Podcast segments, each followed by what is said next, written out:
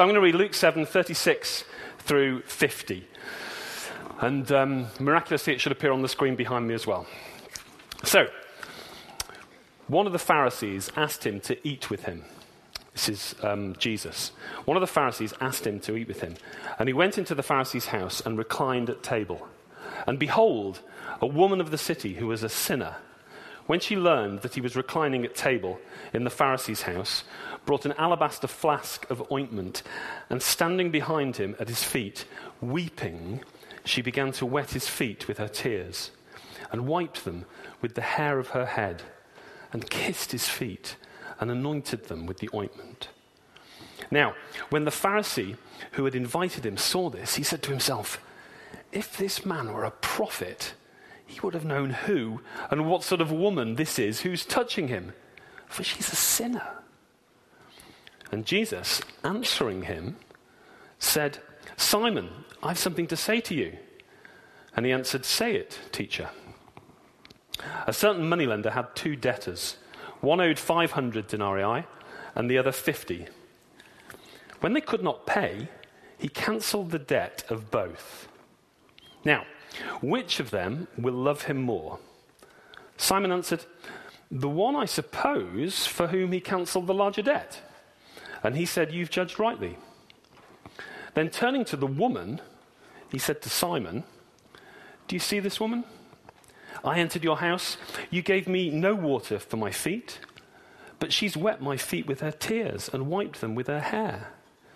You gave me no kiss, but from the time I came in, she's not ceased to kiss my feet.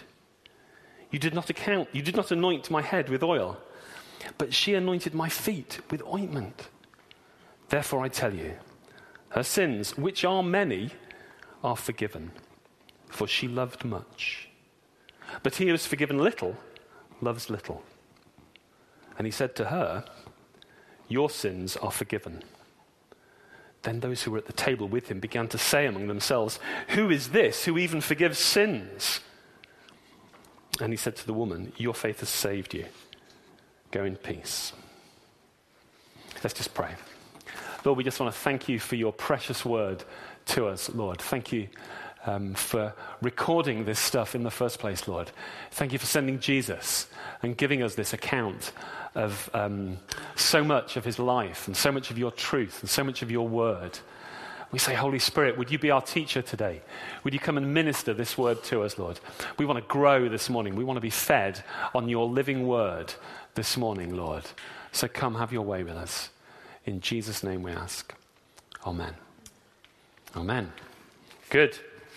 So, we're in our series on encounters, and this is where different people in Luke's gospel encounter Jesus. And today we've got two encounters. We've got this woman, doesn't have a name, she's called the sinful woman, and there's a Pharisee called Simon. And there are two encounters that we're going to look at today. But before we get into that, I mean, we're in this theatre today. Isn't it an amazing space? I'm loving it. I was remembering, I heard um, Ian McKellen say um, one time, you should never read William Shakespeare. You should never read William Shakespeare. It's true, it's not a joke. He said that. You should never read William Shakespeare. Don't, don't read a book by William Shakespeare. Go and see it. Go and see it performed. It was written to be seen, not read. You know, you get the full, emph- the full picture if you see it. And here we are with this, with this platform here. Now, the Bible is different. I'm going to say, read the Bible. Don't read Shakespeare. Read the Bible. Okay. It's God's word to you. Shakespeare wrote fiction, God wrote the truth. And it's his truth for you. You definitely should read the Bible. But actually, today, the story is kind of a bit like a play. I think you can actually see the play unfold before our eyes as we read God's word today. Luke's done such an amazing job of painting this graphic picture. Here we are in a theatre. I invite you just to journey through this little play with us today. We're going we're to just kind of read through it, and we're going to press pause now and then. But I want you to imagine this play unfolding before your eyes. It's very graphic. And the other thing I want to say is that we're going to be picking up three things as we go through. Three main themes. There's, we're, we're looking mainly at forgiveness. I think this whole passage deals with forgiveness. And first of all, we're going to look at the offense of forgiveness, and then the necessity for forgiveness, and the response for forgiveness. Now, that's the order in which you bump into them in life. if you, if, you, if you come along to forgiveness, you don't know about it, it can be a bit, a bit of an offense. And then you get it and you go, oh, I got it. There's a, there's a necessity, there's a need. And then you respond to it. That's the, sort of chronological order that you'd bump into those things. It's not actually the, the order they come in the passage, though. So we're going to read the passage the way it's written, like a play. And we're going to kind of jump around on these points a little bit. So I hope that's okay. I hope that's not too confusing. I'm sure you'll be fine. So, Let's look at verse 36. You're going to need this as we, as we go through. The words are going to be up there, but it's kind of handy to have it in your hands as well. Then you get used to handling the Word of God. So be looking at your Bible at the same time. Verse 36. One of the Pharisees asked him to eat with him, and he went into the Pharisee's house and reclined at table. So, pause. So, Simon was a Pharisee. If you don't know what a Pharisee is, it was a, a, specific sect, and they were characterized by strict adherence to the law, strict adherence to written rules and traditions. They were considered by some people to be a bit pious, a bit holier than thou. Um, they didn't get on with Jesus too well. They felt threatened, their religious worldview felt threatened by Jesus, and. Um, and in fact, they plotted to kill Jesus. So these Pharisees, a bit of a mixed bunch, really.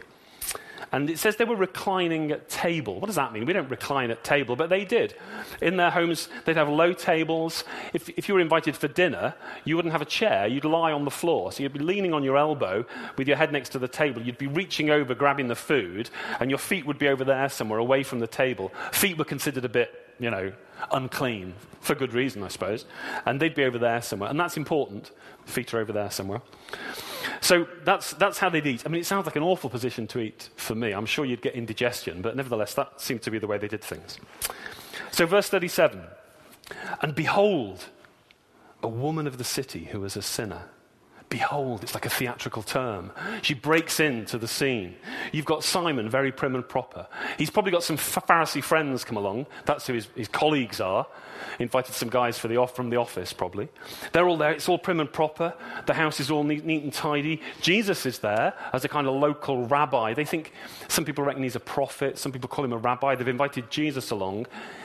In walks this woman of the city who was a sinner so there's a bit of a tension there, I think. The violins would start playing, I think, if this was a film.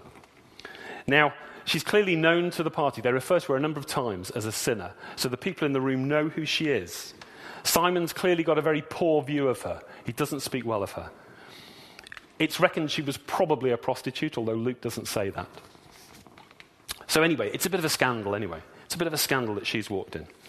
Verse 37 when she learned that he was reclining at table in the Pharisee's house, she brought an alabaster flask of ointment. Okay, pause again. So, this is the scene now. She's got this alabaster flask. Now, what's that all about? So, well, first of all, she'd previously encountered Jesus, and we'll see that as the passage unfolds. This wasn't the first time that she'd come into contact with Jesus, and she knew she, he was going to be at the Pharisee's house. She'd heard this, so she gets an alabaster jar. So, what's that all about? Now, some writers, bit of debate about this, some writers think it was like a tool of the trade for her business. Um, clean water was in short supply, so cleanliness wasn't top of the list. So, body odor was probably a factor in life. And in the kind of work she did, that would be even more of a factor. So, she had an alabaster jar. Alabaster's porous. You put perfume in it, and it kind of leaks out. So, it's like a sort of first century air freshener this, she'd, she'd have this with her, and things wouldn't smell so bad, I guess. So she had this alabaster jar. And um, one thing is, it would be very costly. These, these things wouldn't be cheap. So it's quite precious to her. And then you, you, might ask, what's she doing there in the first place in this kind of august company? Why is this, this woman of the city there? Well, the way things worked there, if, if you were kind of the great and the good and you were having a dinner party, you'd invite your friends, they'd be around the table. But you would then kind of open the doors to anybody and everybody who could then sort of fill the edges of the room. Or if you were outside, they'd fill the edges of the courtyard. And the idea is that you're so great and good and mighty, and just being in your presence is actually a privilege and an honor for these poor people, that you'd, you'd kind of invite them in and say, Yeah, come and benefit from hearing our wonderful conversation. Come and benefit from being in my presence. It's quite a pious way of looking at things. But actually, at the end, the great and the good would stand up and go somewhere else, and the poor people would come in and eat all the leftover food. So it kind of worked.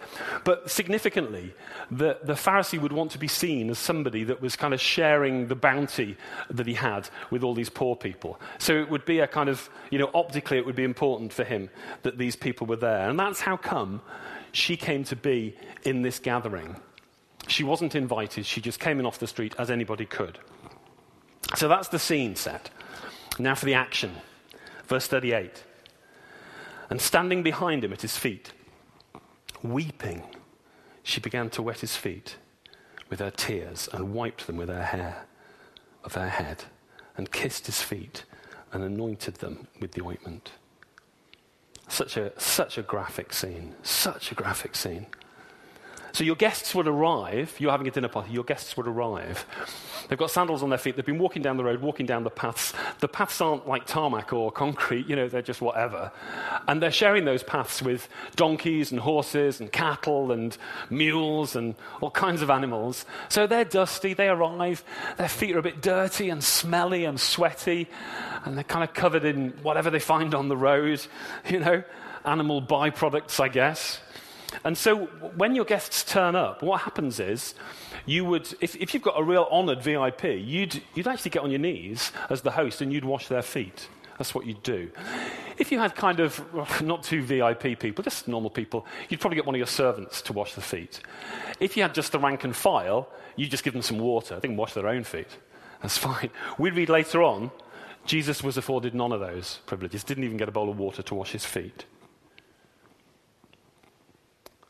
So she's standing there, she's weeping, the tears from her eyes. I mean, when, when I've cried, it's like, you know, a few drips. She's weeping so much that the tears are wetting Jesus' feet, such that she needs to wipe her feet, his feet, with her hair.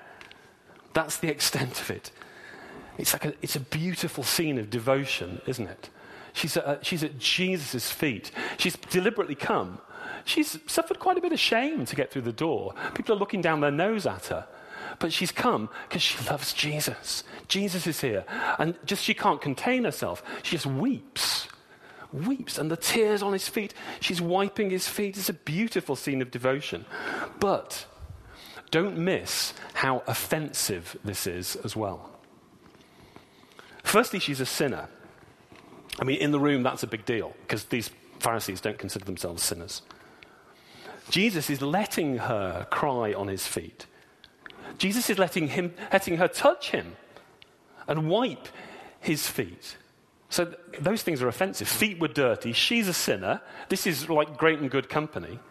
These things are offensive. Then she lets her hair down. Now, letting your hair down in public was a no no in that culture. Some women only ever let their hair down once on their married night in front of their husband. That was it. Otherwise, your hair was up. That was kind of that was, that was kind of how, how society worked. So this was shameful in itself. She didn't care, though, did she? She wasn't thinking about outward appearances. She wasn't thinking about others' opinions or her reputation. Jesus is there. She's kissing his feet. She'd taken the perfume, she'd poured it on his feet. There were no words used. Notice she doesn't speak. This isn't a speaking part in the play for this woman. No words are used. But her expression of love could not have been louder.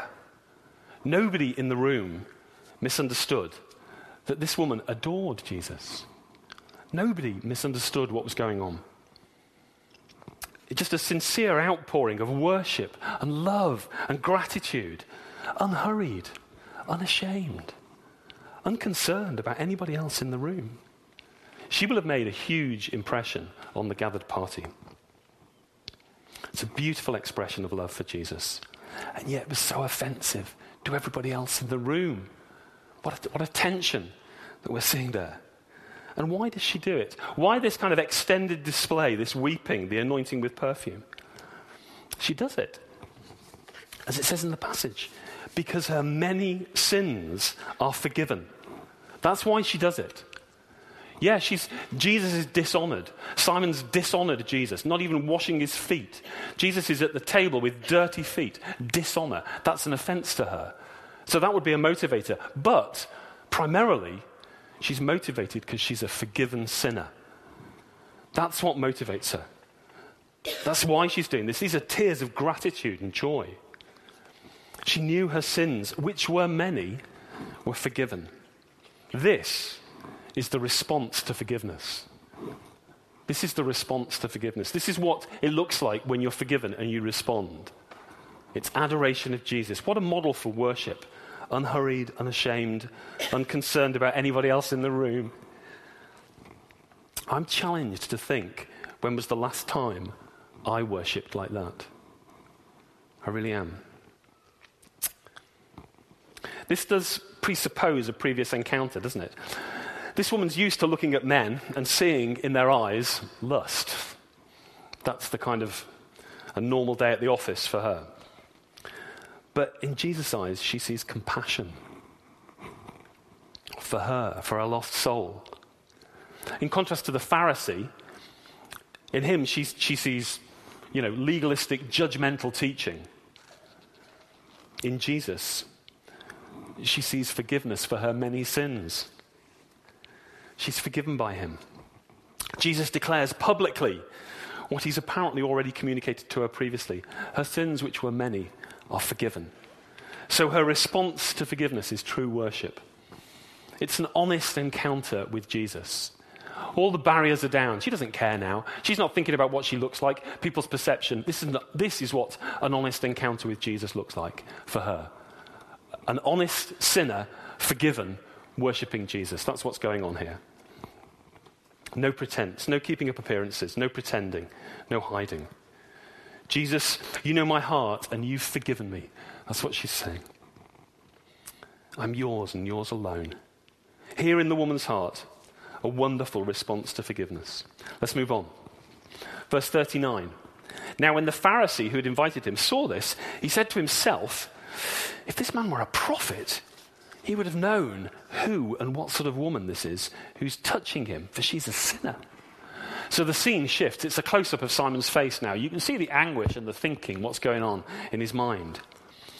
He's really un- unimpressed with this display of affection not appreciative at all of this woman's actions. He's offended by what she's been doing, honoring Jesus. He viewed the woman with disdain and disgust to start with, and now she's been doing all this in his house. It's a scandal. But worse than that, look at Jesus. He's, he's condoning her behavior. This guy I've invited to dinner just doesn't know how to behave in my house. For Simon, there's no grace in his theology, there's no grace in his heart, there's only judgment. His attitude to Jesus was he isn't even a true prophet. I'm not even going to give him credit for that because he doesn't know that this woman's a sinner. Simon thinks Jesus treats her as if her past doesn't matter, as if her previous sins don't matter. He thinks if the sins of my past don't matter, well, wouldn't that mean that the future looks pretty bleak? Because people are going to be morally untethered. That won't do in society. She'll continue sinning, falsely believing that she's got a clear conscience. For Simon, this whole idea of forgiveness is a stench and an offense. It's not fair. Here's the offense of forgiveness.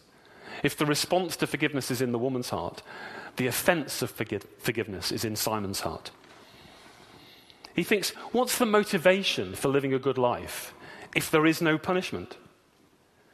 He thinks, furthermore, if she's acceptable after all that she's done, what does that say about all the work I've done to get to where I am today? That's just been a waste of time. I've been qualifying all my life. And now she's given a wild card. She gets in for free. It devalues all the credit I've built up in my life, thinks Simon. People will behave as if, well, however they please. And good, righteous people like me won't get rewarded. This is the offense of forgiveness. If this is your heart, forgiveness is just an offense. Let's read on. Verse 40. Jesus, answering him, said, Simon, I have something to say to you. And he said, Say it, teacher. What a scary verse. what a scary verse. This jumped off the page and hit me. I just couldn't get past this verse.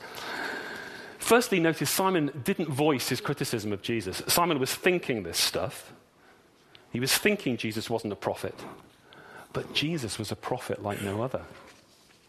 Jesus knew the woman's heart. Jesus knew Simon's heart. Jesus knew Simon's thoughts. We don't know the tone of how this is said, so I don't want to read too much into it. Got to be careful there. But we do know how the story unfolds. So we know it's not going to work out very well for Simon. I just wonder what he thinks. If it was me, if it was me, I was in Simon's shoes, I'd be terrified. Simon, I've got something to say to you. I'd be swallowing hard. Oh my goodness, Jesus has got something to say to me. But Simon doesn't even believe he's a prophet. So he's probably not fussed, really. He's probably pretty relaxed. Yeah, say it, teacher, whatever. I'm guessing that Simon would be at the head of the table, the host. I'm guessing Jesus would be down the end of the table, a kind of lowly guest. So this conversation may be happening across the table. This is all speculation. but if it is, that's across there. Everyone can hear it now, can't they? So we're out in public now. Simon, I've got something to say to you. Say it, teacher. The, the, the stakes are getting a bit higher. So tension's ratcheting up, I think, in this scene. As I was preparing this talk, I was struck by how terrifying that verse was. But then, actually, this week, God spoke to me in a different way about the same verse. I love it when God uses one thing in the Bible just to speak so many ways to you. Um, but he said this. Um, was, the point is, I've, I've, read this passage a lot as I've been preparing this sermon, because you do. And then it's a well known passage. So over the years, I've probably read it loads, or I've heard it loads, I don't know, dozens of times, maybe even hundreds, I don't know. I've been a Christian a very long time, clearly. but I felt God say, Paul, I've got something to say to you. Wow. It wasn't the kind of scary way I think he'd addressed Simon. It was, Paul, I've got something to say to you. I felt God say, Look, you've read this passage dozens of times, but I've got something to say to you. There's truth here for you. So, you know, don't worry about reading the same passage again and again. I've got something to say to you. It's God's word. It's alive, it's fresh, it's living. It's here to revive me, it's here to refresh me. Paul, I've got something to say to you. If you've got a Bible in your hand now, God's saying, I've got something to say to you. If you haven't got a Bible in your hand, He's saying that anyway. I've got something to say to you. Insert your name. It's not Simon.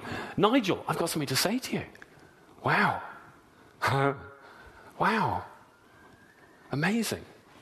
Andrew, I've got something to say to you. This is personal. Carol, I've got something to say to you. Put your name in that, in that sentence because God's got something to say to you. He wants you to hear, whoever you are. He's got something to say to you every day from his word. Verse 41, let's read on. Now, a certain moneylender had two debtors. One owed 500 denarii, the other 50. When they could not pay, he cancelled the debt of both. Now, which of them will love him more? Simon answered, The one, I suppose, for whom he'd cancelled the larger debt. And he said to them, You've judged rightly.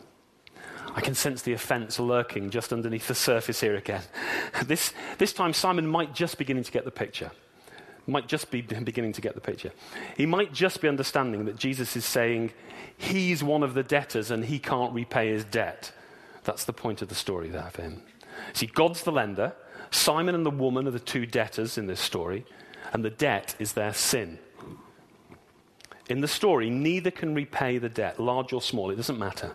The debt is unrepayable by definition. Repaying the debt is necessary for any debtor, but neither can pay. And Jesus holds up a mirror to Simon to see if he can see himself. Simon, there are, there are two debtors here. One of them's you. Do you see that? That's what Jesus is saying. He just goes over Simon's head. He just fails to see that. I don't know why he fails to see that. Why do we fail to see our sin sometimes? I wonder for Simon, two little things occurred to me. One is, later on in Luke's gospel, Jesus tells a parable of, of, two people praying, a Pharisee and a tax collector. I don't know if you remember that story. And the, the Pharisee says, I thank you, God, that I'm a holy man. I'm not, I'm not grubby and dirty. I tithe and I, I fast twice a week, and I'm not like this tax collector comparing ourselves to others deeply unhelpful for helping us to be objective about our sin. Because it's irrelevant. The two debtors don't compare how much each other owes. It's irrelevant. The debt is to the lender. Your sin is with reference to God. Don't compare yourself with other people. It's just not helpful. You'll get a false sense of security. Don't do that. And the other thing I think maybe the Pharisee's done in that story with the tax collector, he's created a God that he can live with but he's not in debt to. He says, Well, I've, I've paid my tithes. I've fasted twice a week. I've turned up to church on a Sunday. I've, um, I've helped set up. I turn up life group once a week. So I'm, I'm doing quite well. Therefore, I'm probably acceptable to God. So that's a good thing. Tick, that lets me off the hook. Don't create a God uh, for whom you're acceptable. Don't, don't set the threshold just beneath you where you are. I think that's what the Pharisee did. And that's why he wasn't able, able to be objective about his sin. The point is, neither of them could repay. Doesn't matter how respectable you are. I wonder if the penny is beginning to drop for Simon.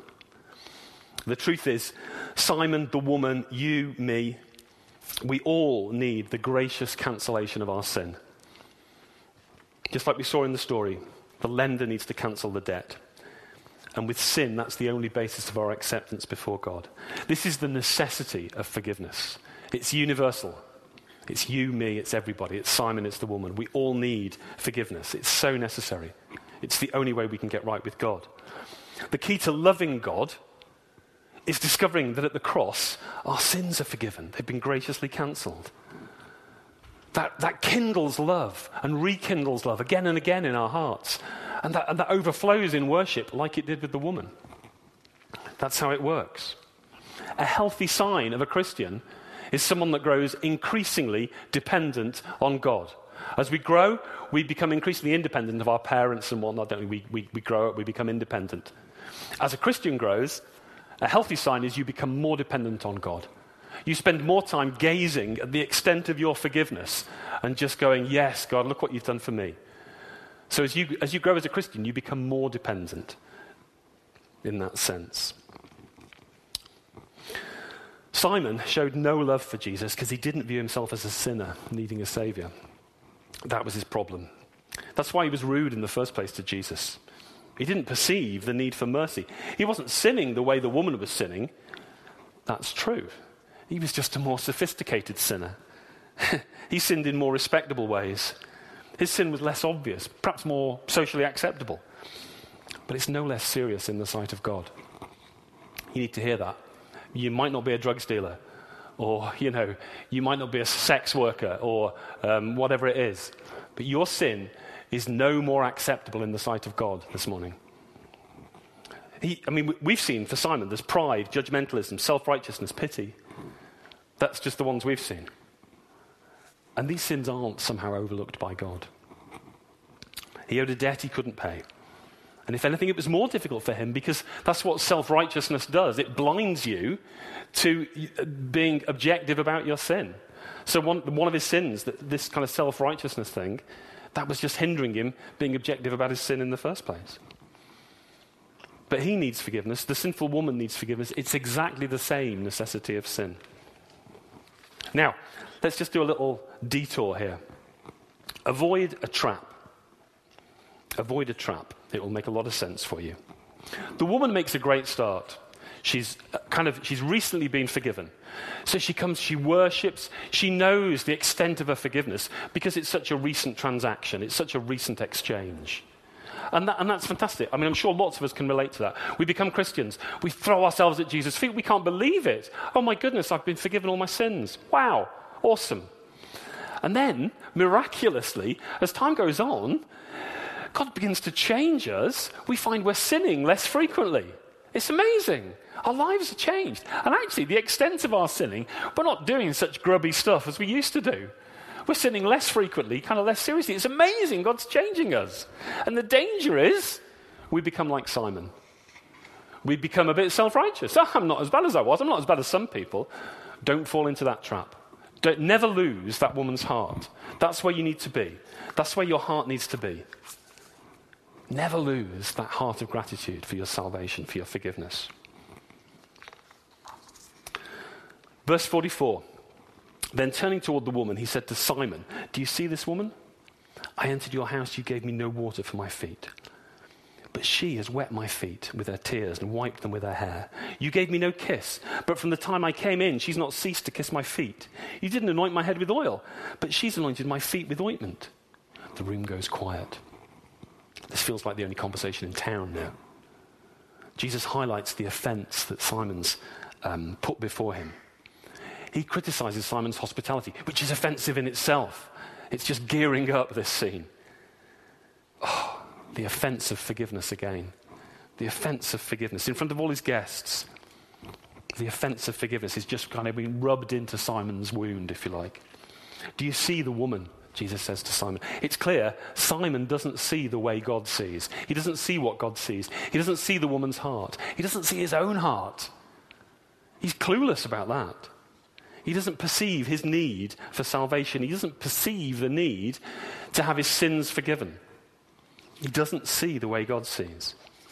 Verse 47 Therefore I tell you, her sins, which are many, are forgiven, for she loved much. But he who is forgiven little loves little.